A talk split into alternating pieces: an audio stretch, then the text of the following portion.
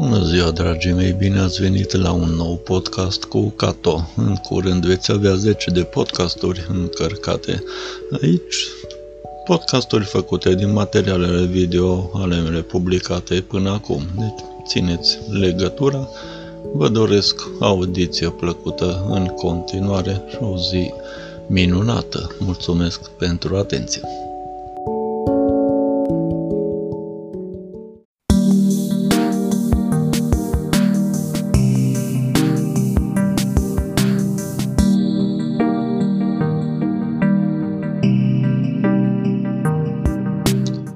Bună ziua, dragii mei, bine ați venit la o nouă lecturare cu Kato.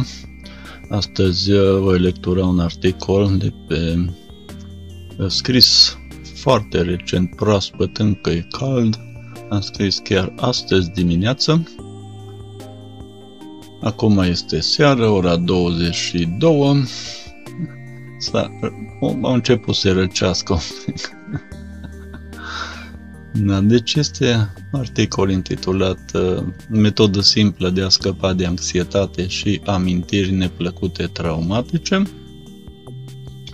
și se referă la un exercițiu. De fapt, da, este o metodă, un exercițiu practic, un exercițiu practic uh, care am scris acum deoarece mi-a fost cerut. Am întrebat diferite persoane care au diferite probleme dacă nu știu ceva, metode, tehnici și așa mai departe pentru uh, scăderea anxietății. Unii vor să scape de amintiri neplăcute, recurente, care la un moment dat le revin uh, în mod obsedant, neplăcut. Da, deci tot felul de, de neplăceri, da? Bun, deci ceea ce am să vă prezint este un exercițiu pe care eu însumi l-am efectuat în urmă cu câțiva ani, când am avut o problemă foarte, foarte dificilă, a durat și mult timp, dar nu puteam rezolva, am intrat în niște conflicte puternice, da, deci am fost pe anxietate puternică, am ajuns chiar în atacuri de panică, am experimentat și cu această ocazie cum e să ai atacuri de panică în mod repetat, mă, când te gândești la ceva, când îți trece prin minte ceva, da? Și anxietate foarte puternică față de prezent și viitor, da? Partea proastă cumva am observat că avem tendința în general, da?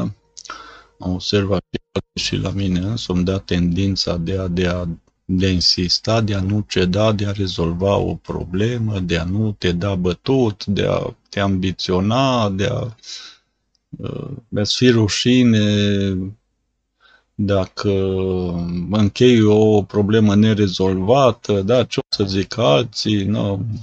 Ce o să creadă despre mine, eu o să-mi scadă stima de sine, vai, și eu încă un insucces, încă nu se poate, trag cu dinții, te tragi cu dinții și te chinui până nu mai poți, până cazi lat, vorba aia, nu te mai odihnești, ești pe adrenalină, ești pe, vorba aia, pe activarea simpatică, fugă sau luptă, da? Lupți, lupți, lupți, mai fugi, iară lupți, iară fugi, e tot așa. Și lucrul ăsta, tot repet că e foarte, foarte important, deci acest lucru, activarea asta simpatică, când te blochezi în ea, este extrem de periculos, pentru că în acel moment tot sângele este pompat în mușchi pentru fugă sau luptă, ai adrenalină, ești ținut treaz, nu te poți odihni, nu, deci pur și simplu nu poți să dormi, da? ești, ești o stare așa de arousal crescut, da? de trezie, de, de excitare, da? Când fugă sau luptă. Da?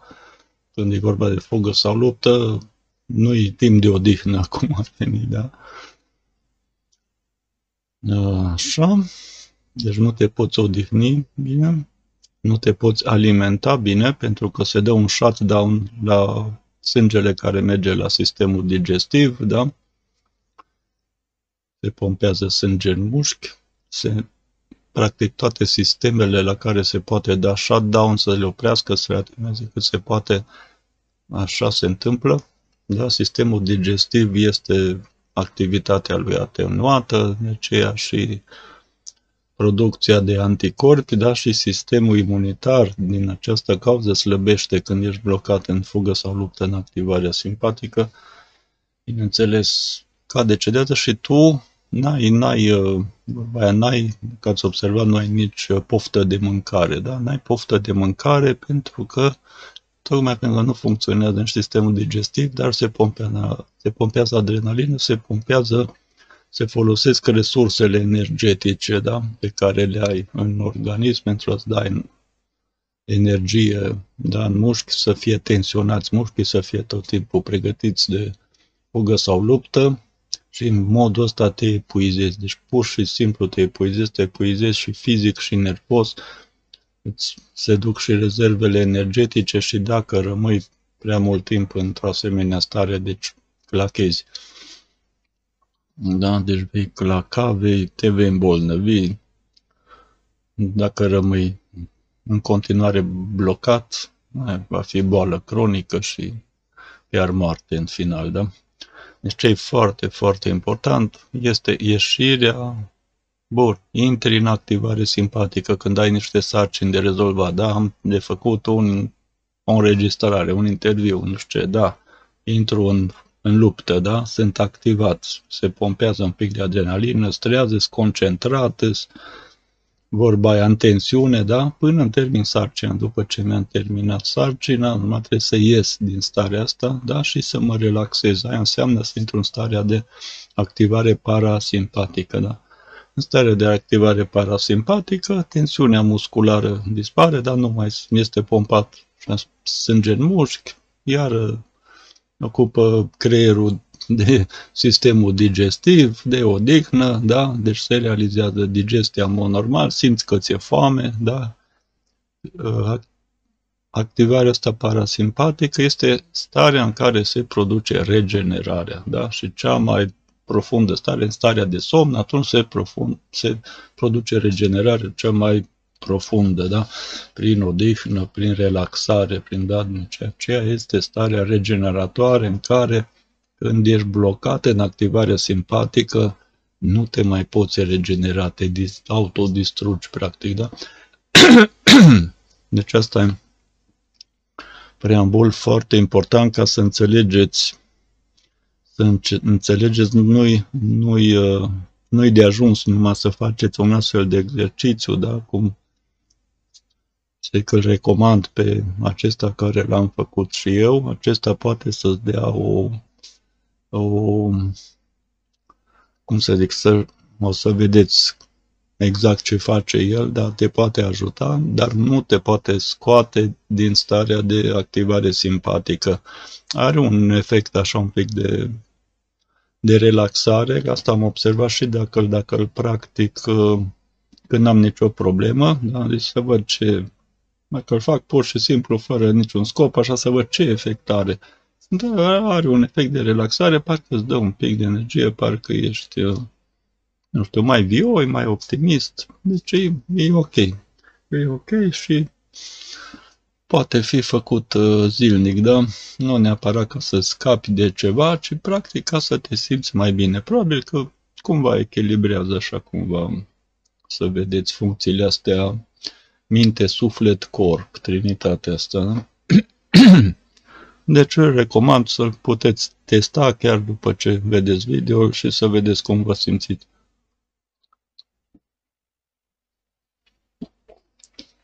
Și chiar vă invit să lăsați și un feedback, să lăsați niște comentarii, da, mai jos la video sau în articol. Ok. Deci am să trec la lecturare. Deci mulți oameni au probleme ce provin din factori stresanți cumulați, anxietate față de prezent și viitor și chiar atacuri de panică. Unii oameni afirmă că vor să uite ceva și nu pot, vor să uite persoane sau evenimente traumatice, care la un moment dat devin obsedante, deoarece revin zilnic în atenția lor în în mod obsesiv, deranjant și le perturbă funcționalitatea, adaptarea.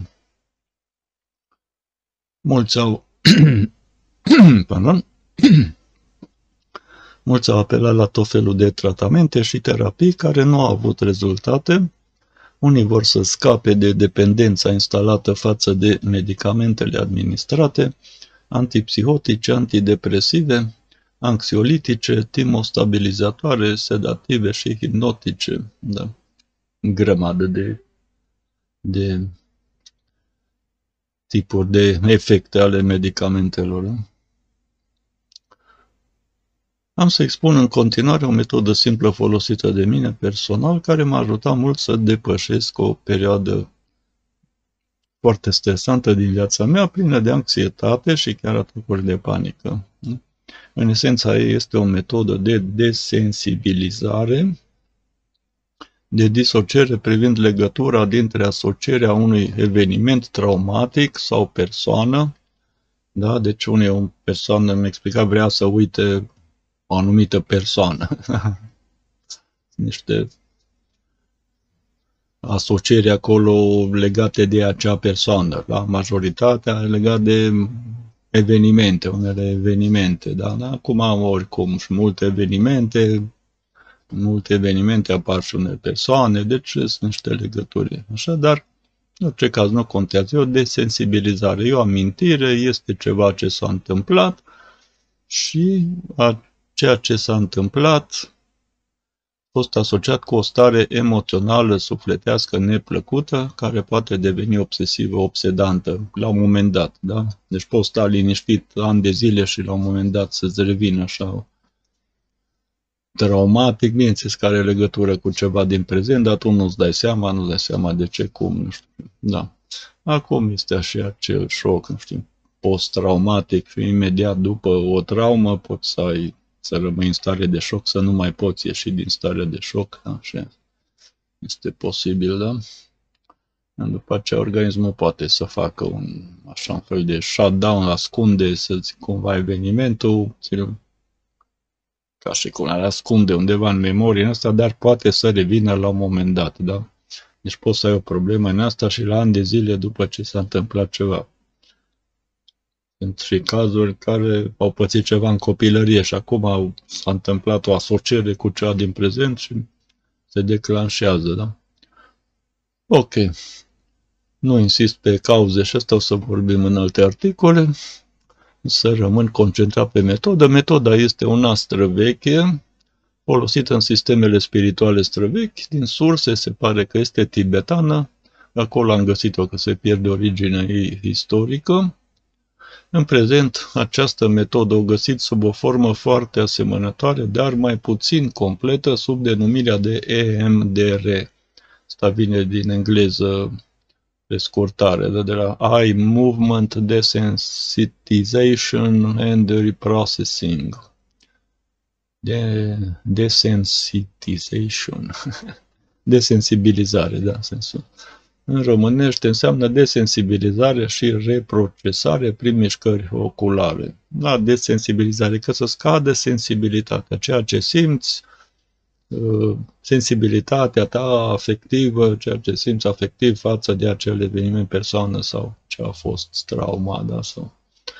Asta și reprocesarea ei, deci reprocesarea acestei legături, acestei amintiri, acestei situații, da, poate să fie o situație din prezent, da, care te umpează și asta, dar scenariul acolo e, este un scenariu, adică tu ai o interpretare, situația este cum este, dar tu o poți trăi în mod cu totul diferit față de, nu știu, o altă persoană care trece prin exact aceeași situație sau tu o poți trăi într-un fel. Partenerul tău de viață, soțul, soția, poate să trăiască, să interpreteze cu totul altfel, da? Deci important este fiecare cum, cât de sensibil, să zicem, suntem, da? Cât de mult ne apasă anumite butoane mai sensibile, acea situație, persoană, eveniment, nu știu ce, da? Și cum procesăm asta, da? Cum interpretăm asta, cum... cum cum ne facem scenarii, de fapt, scenarii, scenarii de viitor. Cum trecem prin asta? Cum o să trec? Cum, oi, oi, că nu pot să trec. Oi, că nu știu ce. Da? O, nu, hai, măi, că treceam. Am mai trecut prin... Deci, prin câte am trecut până acum. Deci fiecare procesează în felul lui. Dar aici e vorba de o reprocesare. O reprocesare care, de fapt, se produce automat. Da? Deci este, sunt niște mecanisme pe care încă nu le cunoaștem destul de bine, dar de, nici psihologii, nici psihiatrii, nici medici încă nu le cunosc foarte bine, dar acest organism omenesc este un sistem extraordinar, foarte complex, care are mecanismele lui de reglare, mecanisme de apărare, are tot felul de mecanisme. Și aici se pare că e vorba de un astfel de mecanism, da? Eu când am citit metoda, deci acest E M D R, este o metodă atribuită doctor Francine Shapiro, numită în această cauză de unde și metoda Shapiro.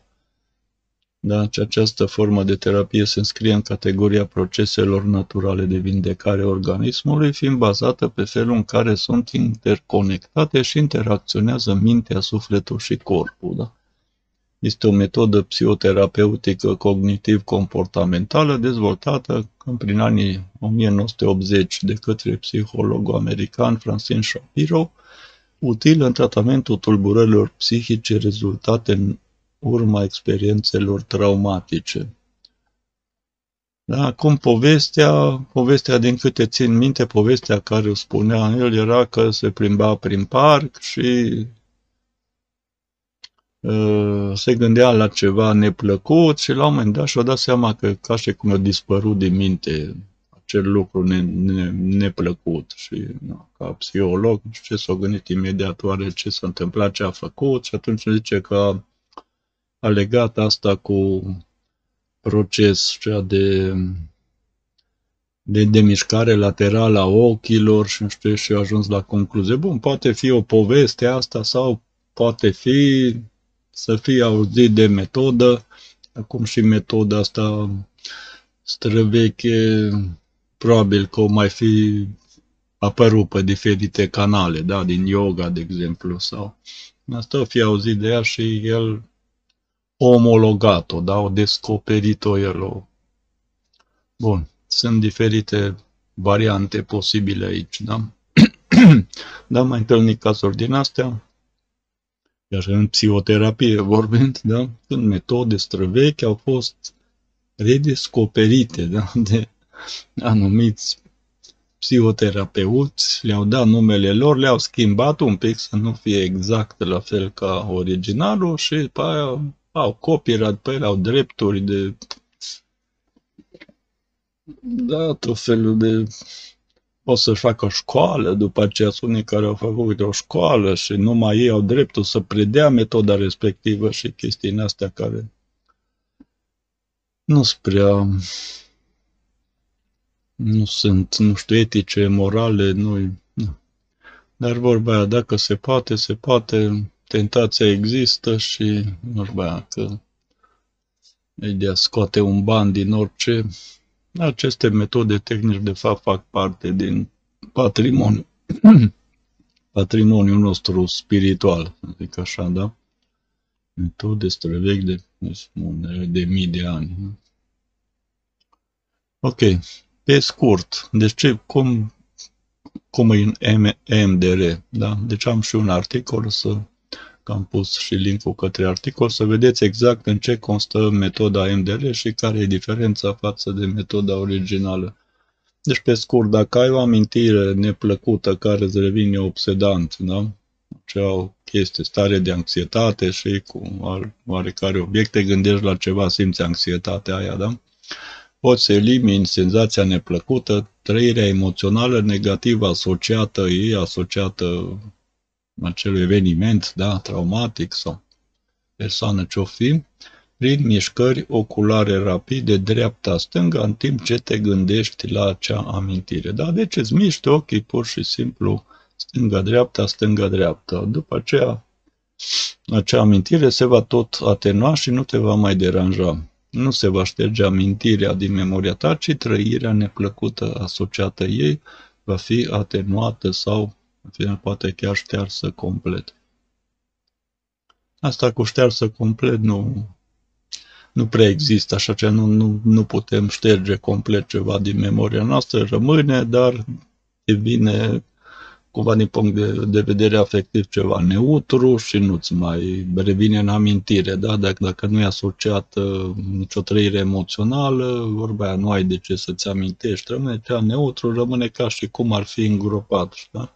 Avem tendința să ne amintim lucruri, evenimente, oameni, persoane și obiecte și așa mai departe, de care sunt legate trăiri afective. Da? Emoții, sentimente și așa mai departe. Alea tind, când se reactivează ceva asemănător, tind și ele să revină așa, cele amintiri legate de astfel de evenimente, obiecte, persoane. Da? Când ai făcut desensibilizarea, da? Deci ai, să zicem, desfăcut, rupt, atenuat asocierea unei trăiri afective de acel obiect, da? Indiferent ce ar fi, ce obiect poate fi lucru, eveniment, persoană, da? Atunci nu mai este reactualizat. Da? Asta pe scurt spus, metoda mai circulă de genul psihoterapeutul, de exemplu, te poate uh, poate să-ți miște așa un deget, tu să privești la degetul lui și atunci tu privești stânga-dreapta, da? Și el poate schimba ritmul, poate să ducă mai lateral, mai asta, dar ideea e ca tu să privești exact la degetul lui și atunci se realizează această mi mișcare oculară, de du-te vină oculară, stânga-dreapta a ochilor. Da? Și în acel timp tu trebuie să păstrezi în minte acel eveniment traumatic, exact uh, uh, ceea ce îți produce ție anxietatea sau atacul de panică, sau că să-l menții în, în, în minte, în, în atenția ta, în timp ce privești, în timp ce faci acest exercițiu. Da? Era descoperit ceva în genul că acest proces se face, de exemplu, natural în timpul somnului. Noi avem niște mișcări, da? Ne efectuăm uh, involuntar, deci în timpul somnului nu ne dăm seama de asta, ochii realizează niște mișcări stânga-dreapta și cumva pe diagonală și se pare că aceste mișcări realizate în timp ce aia, reprocesăm niște amintiri, șterg aceste una din, unul din mecanisme este de ștergere, da? A trăirilor neplăcute, să zicem, de atenuare, de, deci procesul, în orice caz trebuie să fie mult mai complex, un proces de integrare, să zicem așa. Dar în cercetări a ajuns la concluzia asta că noi facem de fapt în mod natural, dar unele se pare că nu sunt, rămân neprocesate sau insuficient procesate, sau, dar este un mecanism natural, da? Deci există și un protocol procedural, bineînțeles că trebuie să existe ca tehnică psihoterapeutică, să vedeți în articol, este descris, dar la sfârșitul procedurii pacientul percepe amintirile neplăcute ca evenimente îndepărtate în timp. Da? Deci când îți revin și astea parcă sunt actuale, parcă te invadează, parcă sunt pe tine, da? Parcă sunt acum în prezent, aia când se desensibilizează, da? Par tot mai îndepărtate, tot mai îndepărtate, mai mici, mai, da? Nu te mai ating, nu te mai da, deci senzația apropiere pe tine sunt îndepărtate. Da? Tulburarea emoțională pro provocată de evocarea acestor amintiri scade sau chiar dispare. Dispare în sensul că poți să uiți de ele, da? În sensul ăsta le lași să se ducă, nu, nu te mai agresează, nu te mai obsedează, nu mai au de ce să revină, cea în sensul ăsta. Pentru tratament psihoterapeutic, prin această metodă, da, prin E M D R, este necesar să apelezi la un terapeut specializat în această formă de terapie. Da, și ai poți citi detalii despre procedură în articolul meu, este intitulat Terapia E M D R, desensibilizarea și reprocesarea prin mișcări oculare, doctor Francine Shapiro, dați un click pe link și vă duce la acel articol. Tot ceea ce rămâne neconștientizat se întoarce drept destin. Carl Gustav Jung. Deci sunt lucruri care nu sunt procesate, nu sunt bine procesate, sunt neconștientizate, ele revin. Da? Cum și chestiile astea sunt ca și cum, ca niște lecții neînvățate, netrecute, ne, da? Ceea ce revine. Da? Când revine obsedant, atunci clar are legătură cu ceva din prezent. Bun, deci acum să trecem la procedura spirituală, exercițiul pe care l-am efectuat și eu, mai completă decât cea din E M D R, descoperită de mine, da, studiind tot felul de texte inițiatice străvechi, metodă pe care am aplicat-o eu cu succes. Da, deci articolul cu E M D R l-am scris în urmă cu, nu știu, vreo doi ani sau poate mai mult, și în perioada aceea am căutat tot ce am găsit și pe internet legat de această metodă. Eu țineam minte că am citit undeva despre acea metodă spirituală străveche, în texte mai vechi, și atunci am regăsit și metoda undeva pe internet, parcă era prin limba engleză, pus ceva. În sfârșit, și am, am aplicat-o. Mi-am dat seama la E M D R ceva nu. Mi-am dat seama că fiind vorba de activare, ce spune? Că, că de fapt când păstrezi în minte amintirea traumatică, evenimentul traumatic sau uh, ce-o fi, de fapt da, noi avem da, știu, cele două emisfere care lucrează pic diferit, da? Una pe logic, una pe emoțional, una logică rațională, cealaltă pe emoțional, și îmi dau seama că mar, mar, toate conflictele astea psihice de fapt sunt, sunt niște conflicte care la baza lor au un conflict între logic, rațional și emoțional, da? Deci situația în care se zice așa, mintea îți spune ceva, gândirea ta ceva logic, dar tu simți, sufletește, sufletul spune altceva, da? Spune, poate să fie ceva exact opus, da? De exemplu, logic, ai o situație mai nașpa, să zicem, la locul de muncă, logic, deci, vai, m-am săturat, aș pleca, nu știu ce, sufletește, totuși, mai stai, că ești legat de colectiv, ești de nu știu ce, da, nu... pleca, cine știe cum, da? Deci intervin în aceste trăiri afective, da? Sufletești, frică, de exemplu, poate. Cine știe cum ar fi, cine știe dacă îți mai găsești un loc de muncă, cine știe dacă nu. La fel cu partenerul, da? Se deteriorează relația cu partenerul, la fel, da? Logica poate să spună ceva, sufletește, emoțional poți să simți altceva și ești în conflict, da? Ești într-o situație de conflict. Deci cam asta e. Esența conflictului aici este vorba de, prin aceste mișcări oculare, s-a constatat că, de exemplu, dacă aduci un obiect prin fața ochilor, stâng, treci stânga-dreapta,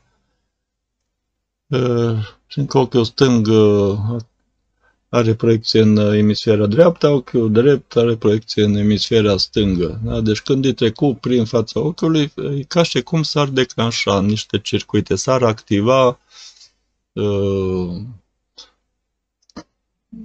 când o emisferă, când alta. Da? Deci, cel puțin mai puternic una, mai... Da? Deci, practic, acest exercițiu cumva realizează o... o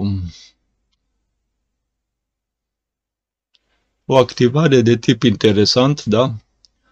O activare este și o legătură, dacă tu de fapt privești cu amândoi ochii, deci sunt implicate amândouă emisferele cerebrale, cerebrale, dar acest ritm se activează când mai puternic una, când cealaltă. Și cumva se pare că se realizează o o integrare, o coordonare, o... nu putem spune, dar cu exact, exactitate ce este, dar păstrând amintirea aceea Deci trebuie să o păstrezi în minte, ar fi să o trăiești, să trăiești sentimentul, să trăiești conflictul când efectuezi asta. Este ca și cum ai lucra pe această amintire, da? Deci are, au o legătură, de aceea probabil se întâmplă și în somn aceste mișcări, există cumva un mecanism, da, care face integrarea. Deci e ca și cum uh, se, se șterge acel conflict, da? Cel puțin se atenuează sau se, se atenuează foarte mult conflictul dintre minte și suflet, da? Cumva e, e ca o integrare acolo, da? Ok, deci această metodă care nu răspunde exact cu metoda din E M D R este, cum am găsit-o, în metoda tibetană, da? Eu am aplicat-o normal pe răspunderea mea, la fel și tu, să fii conștient, o aplici pe răspunderea ta. Nu știu dacă are vreo contraindicație medicală sau psihologică, nu cred că poate avea așa ceva, este o metodă foarte simplă. Nu este o procedură medicală, nu este tratament medical, nu este tratament psihoterapeutic. Este ceva ce ține, da, de modul nostru de procesare natural, care poate fi dus la vorba aia, rang de tratament psihoterapeutic, dacă bagi într-o procedură, da, de testare mai complexă, o să vedeți în E M D R, da, se începe, ți se dă un test, da, un test de anxietate, sau pe ce scară este anxietatea ta, se aplică la sfârșit, ți se mai dă un test, sau a scăzut, nu a scăzut anxietatea, poate îți mai aplică și alte procedee, poate, da, în sfârșit, dar în sine exercițiul este foarte simplu, da? Poți să-l aplici liniștit, singur, așa cum l-am aplicat eu.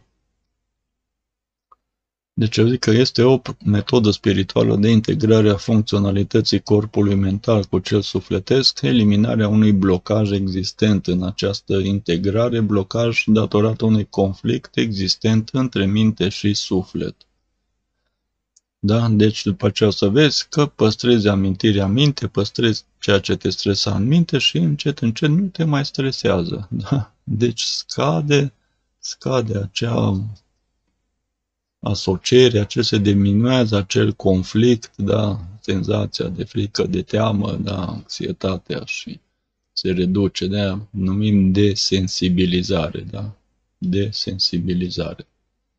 Scade sensibilitatea ta la când te raportezi la acel, acea amintire, memorie sau situație, poate să fie o situație, chiar o situație actuală, da, ajungi să desensibilizezi, să nu te mai afecteze, da, să nu te mai stresezi, te stresează, nu știu, la locul de muncă, poți aplica metoda și să te duci mai liniștit și o să zici că nu te mai stresează ca înainte, da.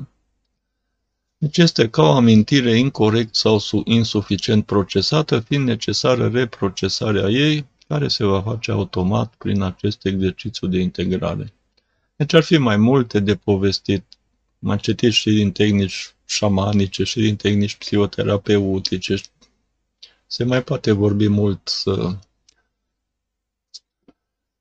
pe marginea acestei metode, dar nu vreau să întind foarte mult, o să discutăm și în alte, alte articole, alte materiale video, să vedeți alte legături.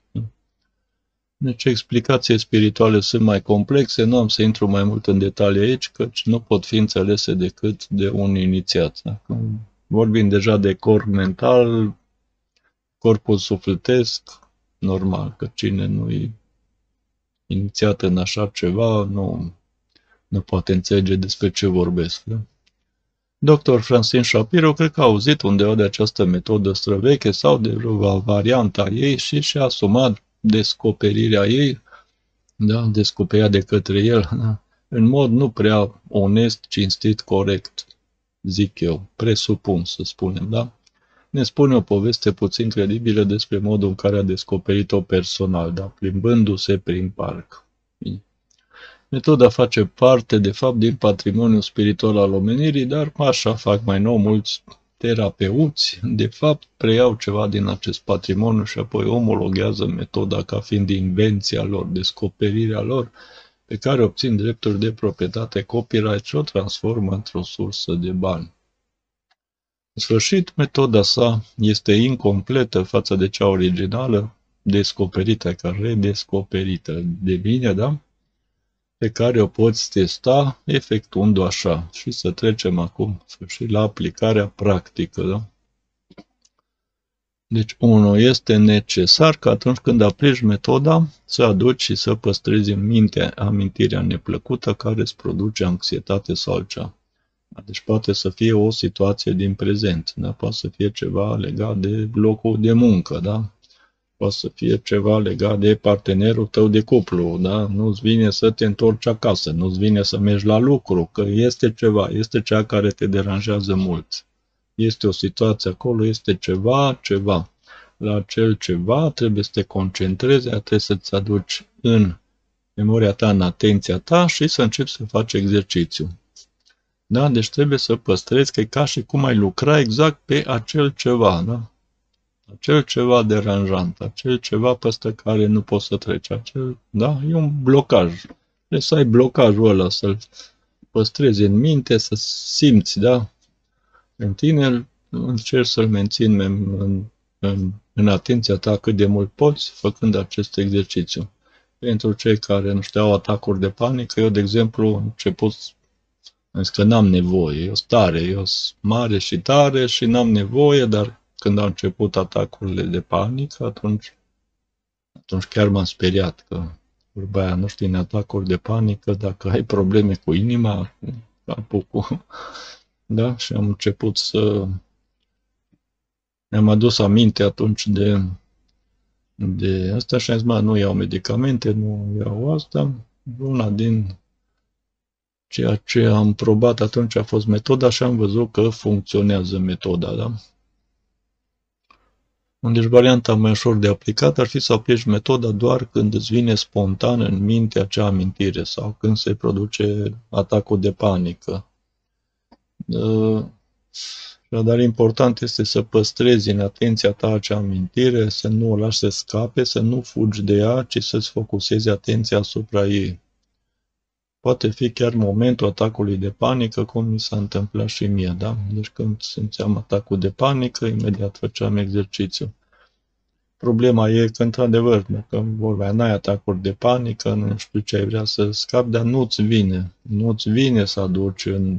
să retrăiești acea chestie, da? Nu-ți vine să retrăiești un atac de panică, da?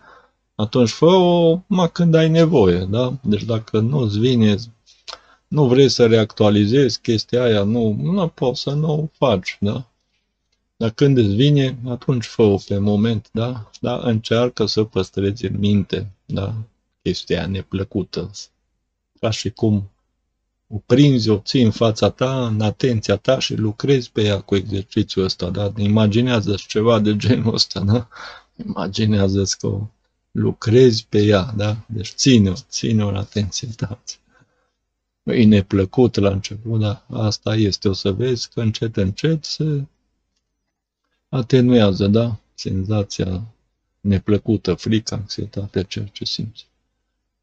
Deci când simți atacul de panică, de exemplu, în cazul ăsta, te concentrezi pe ceea ce simți și aplici imediat metoda continuu câteva minute până simți că atacul încetează și începi să te calmezi, da? Continui cât vrei tu, cât simți că ți-e ok. doi. Deci, am stabilit condiția asta. doi. Începe procesul, da? Inspiri adânc în plămâni pe nas, aer, da? Cu gura închisă și în același timp întorci capul și privirea spre stânga. Inspiri cea mai adânc decât normal, dar nu exagerat, da? Deci, asta este când ai ajuns cu capul, se cam la nouăzeci de grade, deci nu trebuie să te forțezi nu știu cât de mult, atunci ai terminat și inspirația, da? Deci inspiri un pic mai, mai adânc decât în mod normal, da? Întorci capul, capul și privirea, da? Încerci la, privești la, la nouăzeci de grade. Când ai ajuns cu capul întors cât de mult poți pe stânga, nouăzeci de grade e ok, încetezi inspirația și începi să expiri tot pe nas aerul în timp ce întorci capul spre dreapta, tot așa cam nouăzeci de grade, cât de mult poți. Poți cam, cam nouăzeci de grade, ok, nu forța. Fără a forța, fără grabă, calm. Da? Deci, am inspirat, am ajuns la stânga, mă opresc și încep să expir încet și expir pe toată perioada până am ajuns cu capul la dreapta, da?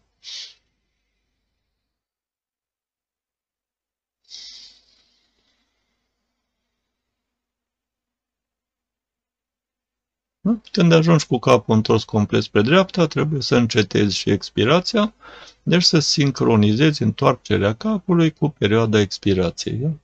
Când ai terminat de întors capul spre dreapta, trebuie să se termine și expirația.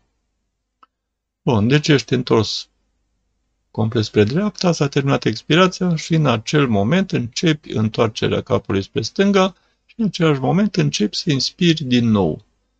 Da? Poți să stabilești un ritm de inspirație-expirație, da? Poți să numeri, să vezi cât, câte ți-a, trei, patru, cinci secunde, da? Inspirație, expirație, inspirație, expirație, da? Deci îți fixezi un reper, după aceea se formează o obișnuință rapid, intri în ritm rapid, după zece, cincisprezece expirații în astea, ți-ai format ritmul, da?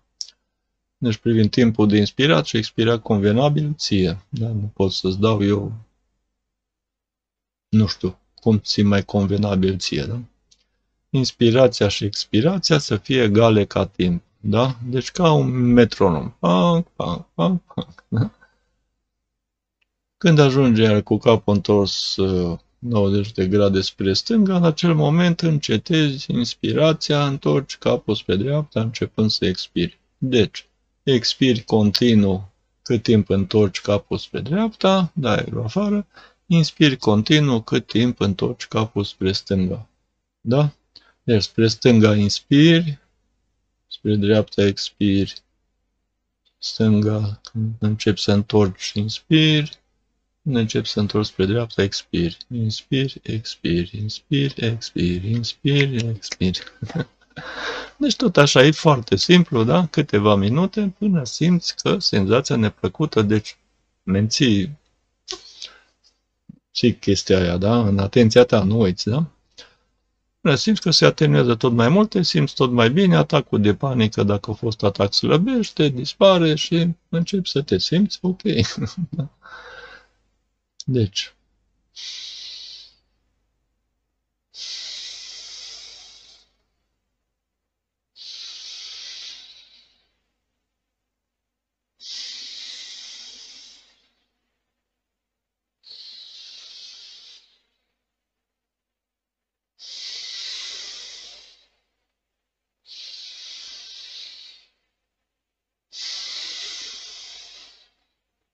Foarte simplu, da?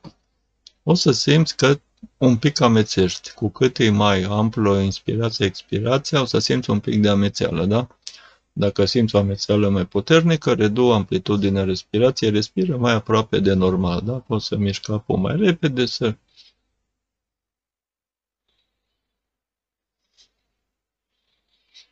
Să fie, deci... Inspir, expir, inspir, expir, inspir, expir. Da? Tu îți stabilești ritmul cum ți mai convenabil ție.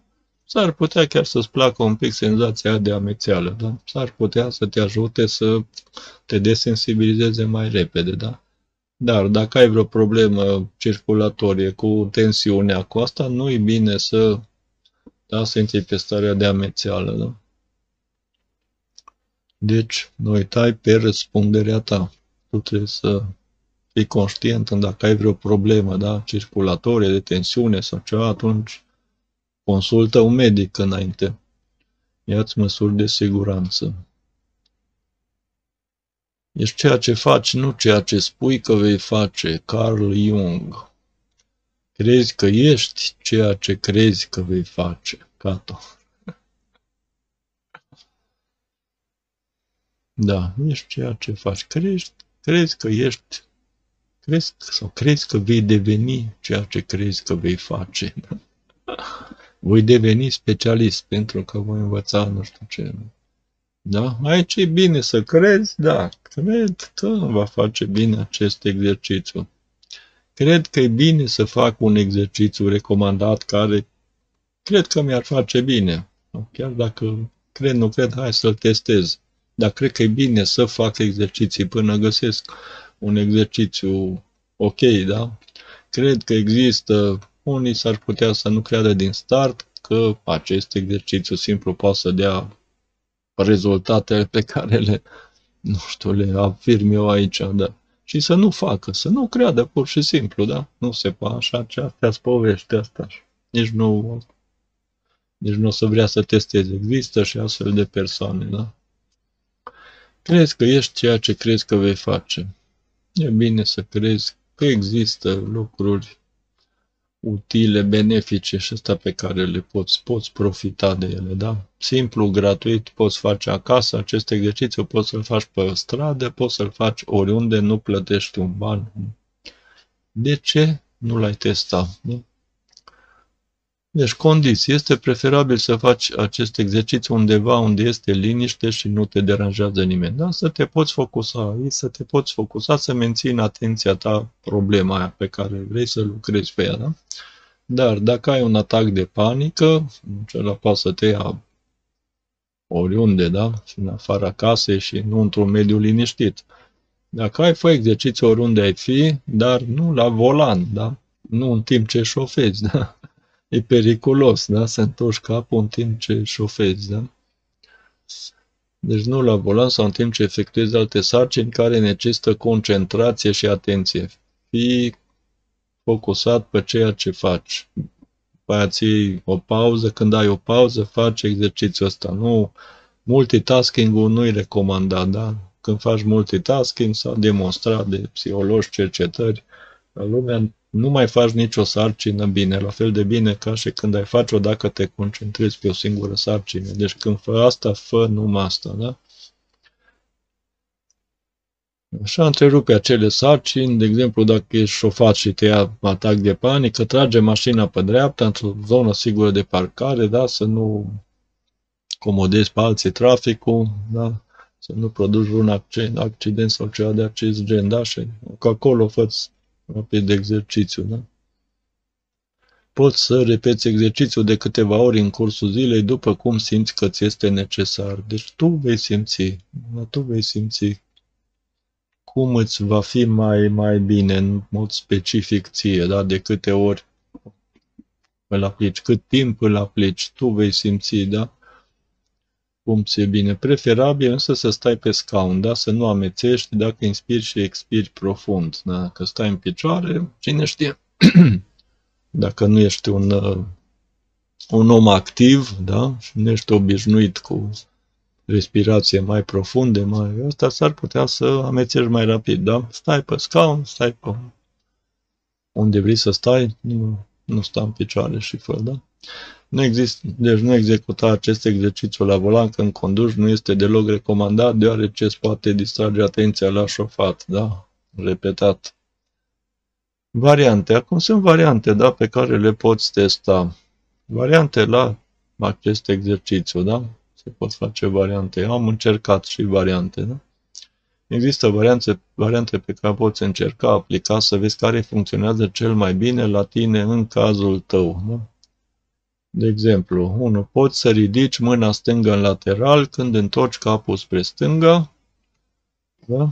Nu știu dacă aici nu o să se vadă, dar ridici mâna. Da? Deci când întorci capul, în momentul, da, deci ești cu capul la dreapta, ai mâna dreaptă, începi să o lași jos și în timp ce lași mâna dreaptă și întorci capul, începi să ridici mâna stângă. Da? Când privești la nouăzeci de grade, de fapt, îți privești degetele de la mâini, da? Sau prelungirea degetelor, da? Deci atunci faci o mișcare clară de activare stânga-dreapta, da? Deci și capul, și ochii, și privirea, chiar privirea un pic să încerci să privești mai, când privești pe dreapta, un pic mai spre dreapta decât în mod normal, da? Deci să facă și ochii în cap mișcarea asta stânga-dreapta, da? Deci nu ai întors capul spre dreapta, încearcă să privești cât de mult poți spre dreapta, da? Ca ochii să se ducă spre dreapta cât de mult poți când ești întors capul spre dreapta, la stânga invers, da?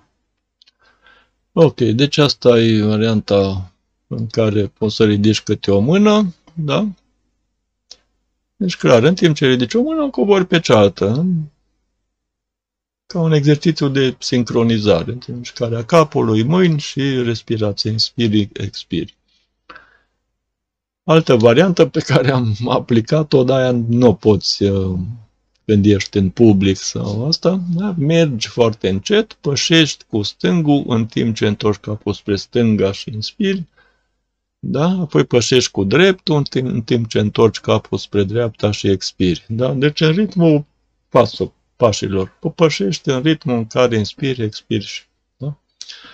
Deci este necesar să fii pe un teren perfect drept, fără obstacole, să nu-ți distragă atenția nimic aflat în fața ta sau să te poți împiedica. Dacă este necesar să-ți păstrezi și în amintire, în atenție lucrul acela și nu o să mai poți fi foarte atent la pe unde mergi, te poți împiedica. Sau, da?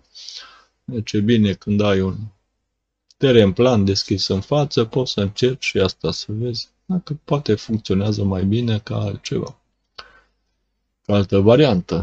Poate o să-ți placă, da?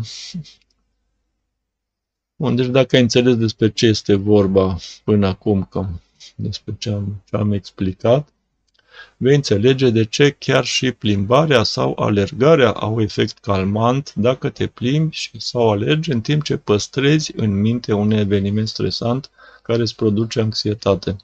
Este vorba de mișcarea mâinilor și picioarelor, da? În timp ce mergi, păs, pășești, miști consecutiv, da? Mâinile, picioarele și, uh, picioarele și și mâinile se mișcă în mod normal, da? Ar trebui să le lași, când te plimbi, ar trebui să lași mâinile să miște libere, da? Ca în balans. Să nu te plimbi cu mâinile în buzunar, o să vezi că este mai... Uh, mai relaxant, să spunem așa, da? Este un efect, da? Mai, prin aceste me mecanisme, te relaxezi mai bine, te simți mai bine, lași mâinile să miște liber. Ea activează succesiv ritmic emisferele cerebrale.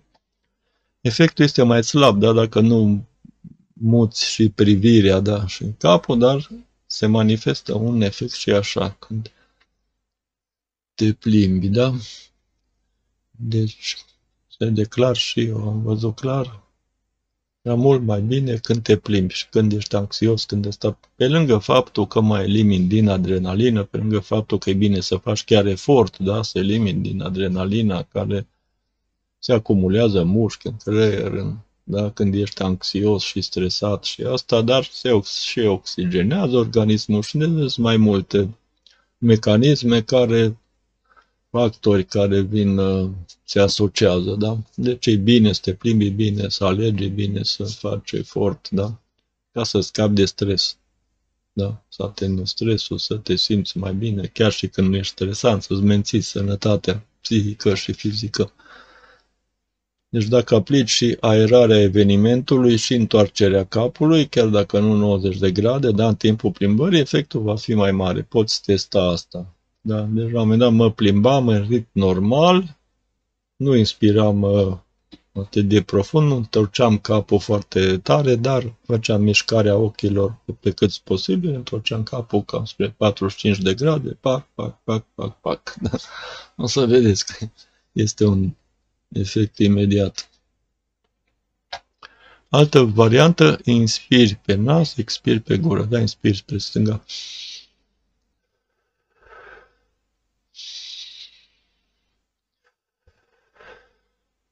Da?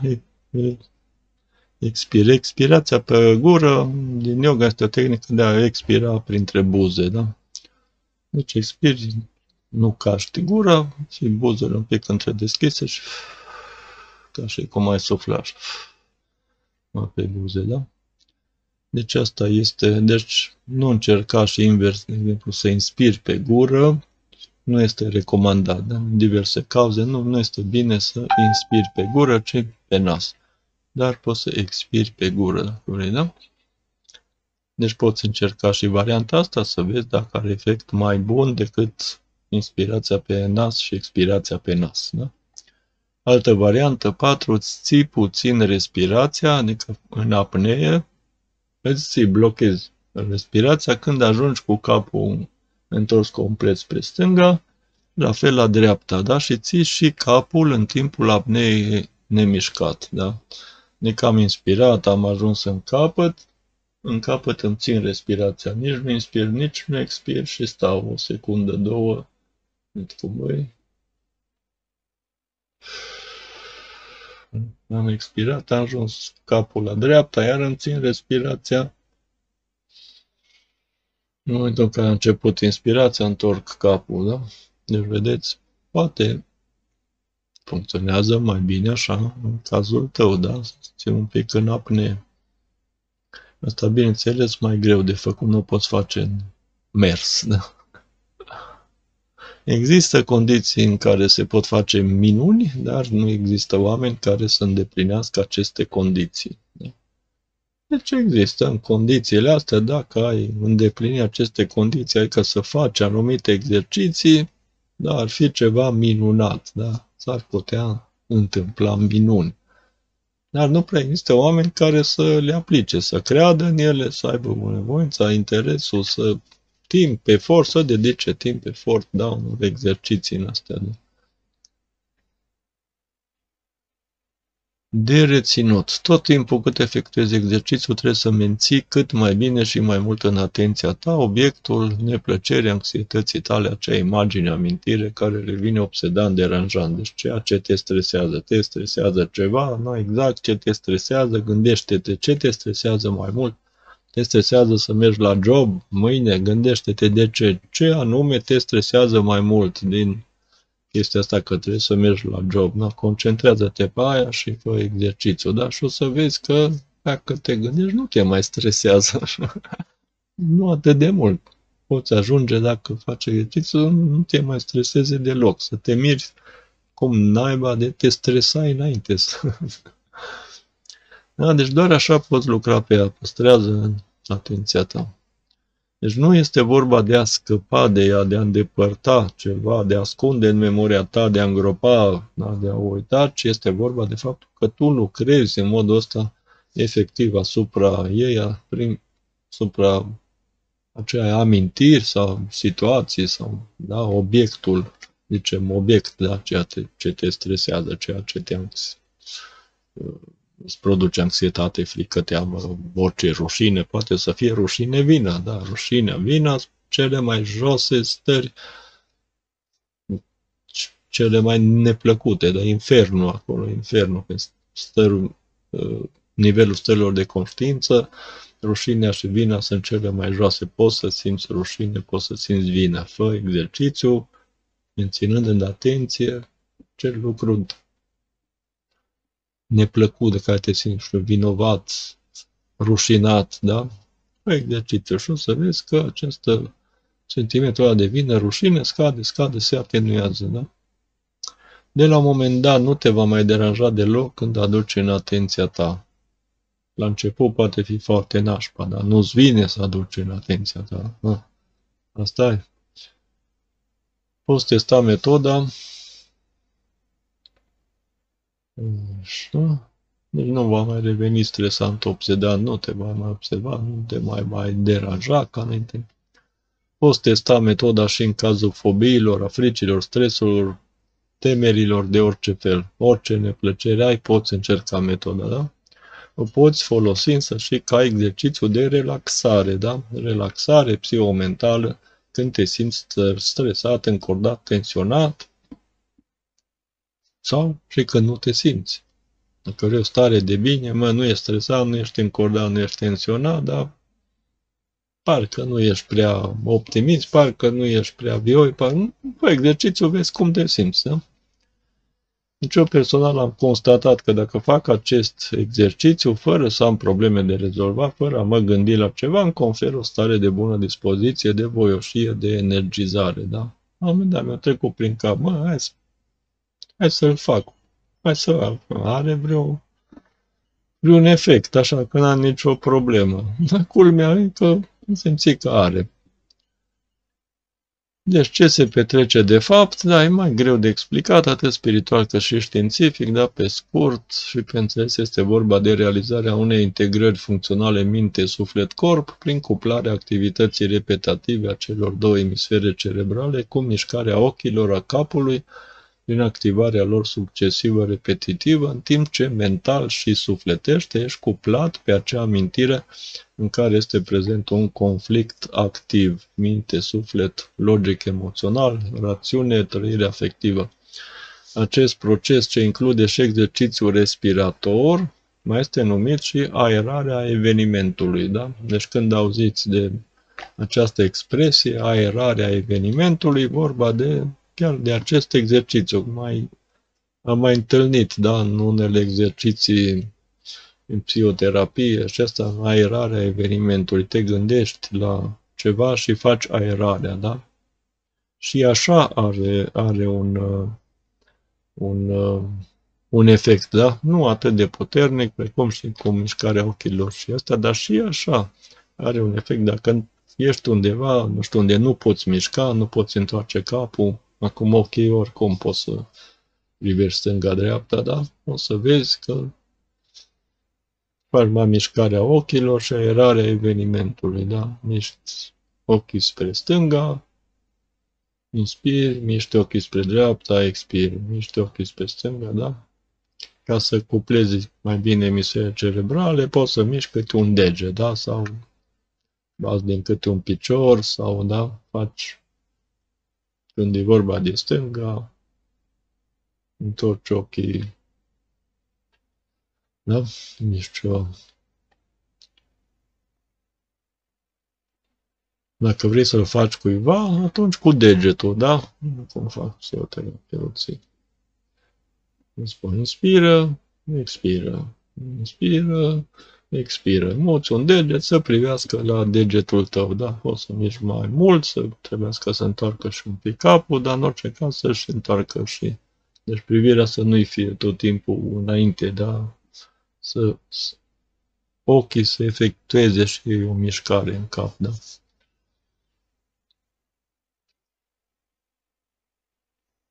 Da, deci aceasta e aerarea evenimentului, adică respirația, în timp ce te gândești la ceva, îți focusezi mintea pe ceva, este prezentă și în alte metode, mai mult sau mai puțin asemănătoare, în care se folosește concentrarea pe respirație în timp ce te gândești la ceva. Da? Este... Deci sunt, sunt foarte multe tehnici, metode străvechi, da? Deci în yoga... Tehnicile respiratorii, pranayama, deci acolo e o școală întreagă, da? Încă sunt multe, multe lucruri de aplicat care se pot aplica în terapie. Din punct de vedere spiritual, dar și al N L P, neuroprogramarea lingvistică, da? Care vine să confirme adevărurile prezente în sisteme spirituale, trecutul este arhetipal situat în stânga, și viitorul în dreapta. Da? Deci avem niște arhetipuri, niște tipare arhetipale de interpretare, cum interpretăm noi realitatea. Pentru dreptaci, da? Și dreptaci, pentru dreptaci, arhetipal, trecutul este în stânga. Să observi când un dreptaci se gândește la ceva din trecut, tinde să întoarcă capul un pic și ochii spre stânga, da? Deci întorci involuntar, te gândești la cea mai cum ceva din ce să reconstruiești, da, din memorie, da, să aduci o amintire, involuntar întorci capul sau ochii spre stânga. Te gândești la ceva din viitor, involuntar vine să întorci capul un pic spre dreapta, da, când vorbești ceva de viitor. Arhetipal, aceea pentru noi, binele este sus, răul este jos, da? Arhetipal și în religie, da? Tot ce e simbolic are legat de arhetipuri, da? Iadul este sus, raiul, pardon, raiul este sus, iadul este jos, da? Tot ce e bun, Dumnezeu întotdeauna e sus, niciodată nu e jos, jos este Satan, dracii, da? Tot ce e rău e jos, da? Totdeauna când ne rugăm, vorbea retipal, tind să privești în sus, privești la bine, binele e sus, da? De aceea când te gândești, când observi pe cineva că povestește ceva, sau se gândește la ceva și privește în stânga sus, îți dai seama că este în trecut, se gândește la ceva din trecut, ceva bun. Da? Dacă privește în stânga, dar cumva mai în jos, se gândește la ceva negativ din trecut. La fel, la viitor, dacă privește în sus ceva, viitor plăcut, în jos, viitor neplăcut, negativ ceva, da? Deci poți să-ți dai seama, da, chiar dacă persoana nu comunică, dacă vezi că cade pe gândul și întoarce capul, poți să-ți dai să interpretezi, da? Să-ți dai seama cam la ce se gândește. Bun, dacă exercițiul nu are efect la tine, adică am spus asta referitor la aerarea evenimentului, da? Deci sunt mai multe de explicat, o să explic și în alte articole, da? Inspirația, expirația, da? Poți încerca și invers. Da? Dacă exercițiul nu are efect la tine, încearcă și respirând invers. Inspiră spre dreapta și expiră spre stânga. Da? Unii sunt pe invers. S-ar putea ca la tine să nu funcționeze, da? Inspiri stânga și expiri dreapta, ci să fie pe invers. Funcționeze, da? Deci să n-aibă efect. Deci mare atenție și la asta. N-are efect la tine? Expiră, inspiră, da? Deci invers. Deci oricum, asta, metoda prezentată este cea mai completă, care combină aerarea evenimentului, respirația, cu stimularea repet repet repetativă, da? Consecutivă, ritmică a celor două emisfere cerebrale, prin mișcări corporale alternante stânga-dreapta și oculare, într-un proces ce integrează ideile raționale și trăirea emoțională asociată unui eveniment neplăcut traumatic. Urmărirea degetului cu privirea, da? Deci să urmărești cu privirea degetul. Așa are efect și ea, dar mai slab. Deci am încercat și eu, la mine efectul era mai slab, asta pot să, să spun. Poți testa stând cu capul imobil, da? Nu miști capul și urmărind degetul pe care îl miști stânga-dreapta ca în E M D R, da? Deci miști numai ochii, ții capul imobil. Da? Dacă metoda care am prezentat-o cumva nu funcționează, încearcă și așa. Poate va funcționa mai bine așa, ții capul și miști numai ochii. Da? Și tot așa, inspiri, expiri, inspiri, expiri, inspiri, expiri. Deci poți aplica metoda oricând te stresează puternic ceva, căci de regulă stresul psihic are la bază un conflict minte-suflet, rațiune-afectivitate. Mintea spune ceva, dar sufletul altceva și asta este stresant, problematic, rămâne o tensiune, o încordare care nu-și găsește supapa de defulare. Acest exercițiu este ca și cum ai deschide o supapă prin care tensiunea acumulată este eliberată.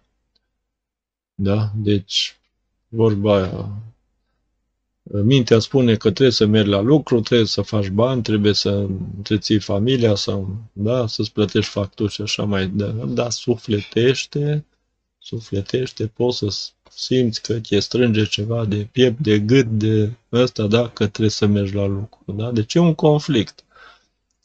Logic, mintea spune trebuie să mergi, sufletul spune nu, nu, nu vreau să merg, nu vreau, da? Este un conflict, da? Fă exercițiu și vezi dacă dispare acest conflict, da? Toate trec, dar contează cum trec și ce rămâne în urmă amprentat, înregistrat. Da? Deci rămân chestii traumatice, neplăcute, nu știu, dacă tu le integrezi, nu le astea, ele rămân, da? Amprente neplăcute, lucruri la care nici nu vrei să te gândești, lucruri la care cum te gândești simți ceva neplăcut, da? Ai fugit de aia, nu? Ok, fă exercițiu și rezolvă aceste înregistrări, desensibilizează, da? Ok, dacă ai testat metoda, lasă un comentariu mai jos, da? La video, la articol, oriunde. Explică dacă a funcționat, cum a funcționat, în cât timp, da, a funcționat la tine și cât de mult ți-a ajutat. Spune-ne, da? Deci să afle toată lumea, nu numai mie, afle și cititorii, cei spectatorii, da? Să vadă, mă, a funcționat, uite, la la a funcționat, la la n-a funcționat. Poate la unii nu funcționează că nu aplică bine, da? Spune și dacă n-a funcționat la tine și explică un pic cazul tău și cum ai folosit-o, poate n-ai folosit-o adecvat. Deci încearcă să folosești și variantele. Dacă varianta clasică nu funcționează, încearcă și variante, da? Ok, deci vă mulțumesc, succes, da, la aplicat și sănătate, multă sănătate să le puteți duce pe toate. Nu? Deci aici se încheie articolul.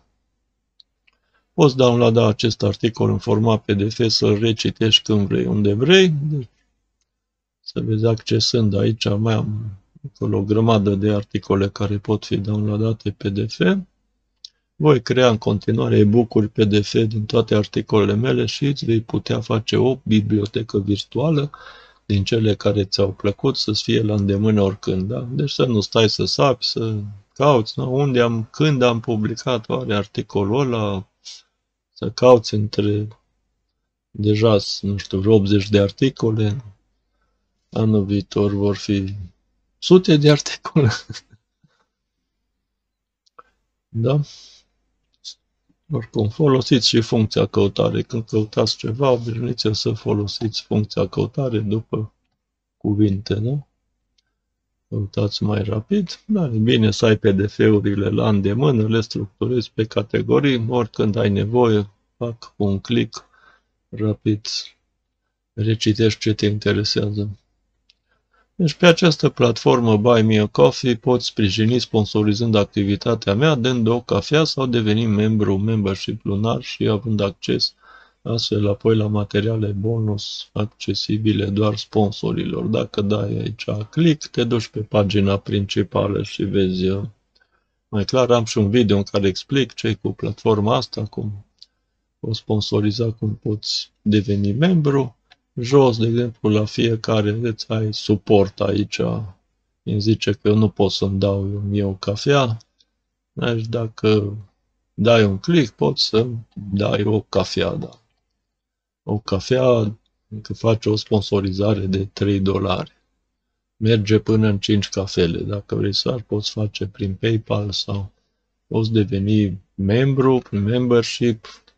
Iar membrii, o să vedeți, sunt două nivele, unul de cinci dolari, unul de zece dolari, unul mai mare, cel ai pentru interacțiuni personale, da, cel mai mare.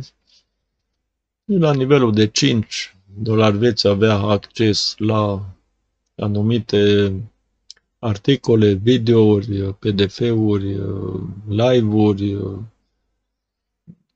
care sunt adresate membrilor de nivelul cinci. La nivelul zece vor fi categorie mai de articole, să zicem, chiar mai grele, deci mai multe. Cei de nivelul zece au acces și la tot ce au nivelul de mai jos, plus bonusuri în plus, plus un pic de interacțiune personală cu mine în plus, da? Deci voi, voi acorda atenție,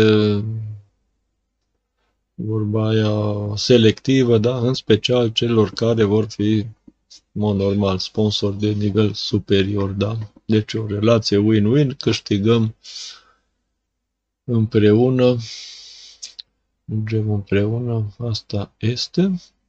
La fel este și pe Patreon. Patreon este o altă platformă pe care public, sunt exact aceleași articole, am preferat să fie două platforme pentru că în starea asta de nesiguranță mondială, nu știu niciodată când o să dispară una. Da? Deja asta a avut probleme cu PayPal-ul. PayPal-ul și-a încetat colaborarea cu eu. Trebuie să treacă pe Stripe. Da? Așa, brusc și dintr-o dată, dintr-una. S-a trezit, hopa, că n-avem. S-a dus sistemul de... Da? S-a dus PayPal-ul.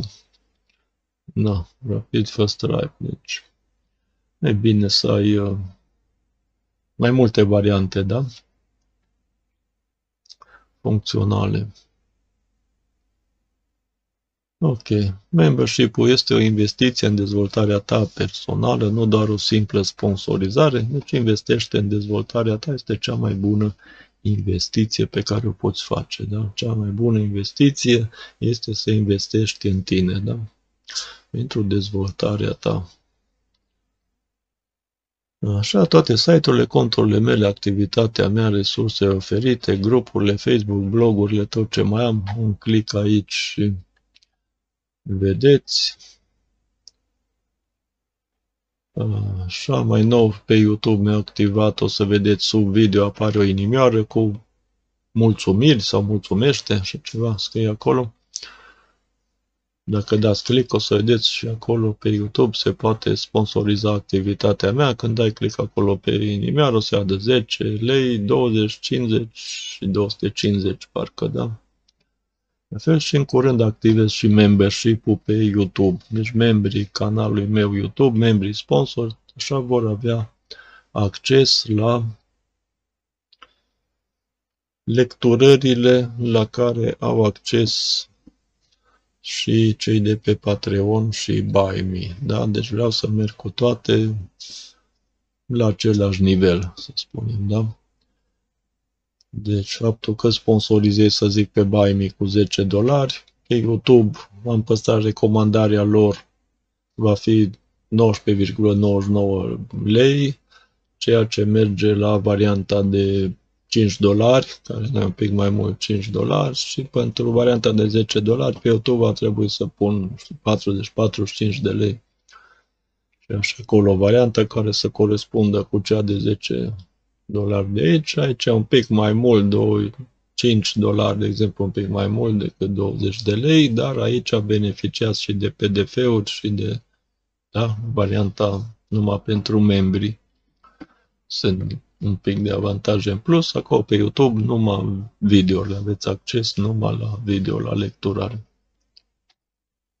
Ok, ce vezi, ce gândești, dar când gândești că vezi fără a vedea, percepția apare problema, deși nu e așa, problema e în mintea ta. Când înțelegi asta, problemele dispar din mintea ta. Da? Deci asta te lasă să meditezi la, la această idee, da? N-am să o mai explic, te rog, meditează la ea, vezi unde ajungi cu această meditație. Ok? Închei aici. Ținem legătura. Dacă nu ești abonat la canalul meu YouTube, abonează-te. Anul acesta încerc să fiu foarte productiv, mult mai productiv decât anul trecut. Da? Deci vreau să fac cel puțin un material video pe săptămână la public și cel puțin unul pentru membrii, da? Pentru membrii sponsori, plus am ideea cu niște live-uri, deci tot așa, cel puțin un live săptămânal, fie și interacțiune cu membrii și la public. Este o activitate destul de complexă, deci pentru mine va fi vorba aia jobul meu, da? De aceea și eu să-l monetizez din asta. Asta îmi place, asta vreau să fac, în asta să zic că m-am specializat și din asta va trebui să-mi și câștig existența. De aceea voi insista pe reclama asta cu sponsorizarea și cu, cu programul ăsta de dezvoltare spirituală, da? Pe care vreau să-l fac pentru membri, prin membership. Ok. Am încheiat. Mulțumesc pentru atenție, mulțumesc pentru sponsorizare, dacă vrei face vreodată, și îți doresc să ai o zi minunată în continuare, cu speranța că, sper că vei testa acest exercițiu prezentat și să, să-ți aducă, să-ți fie util, să-ți fie benefic, dacă nu foarte mult ție, poate nu vei avea nevoie, poate cuiva drag ție. Da? Ok, v-am pupat, o zi minunată în continuare.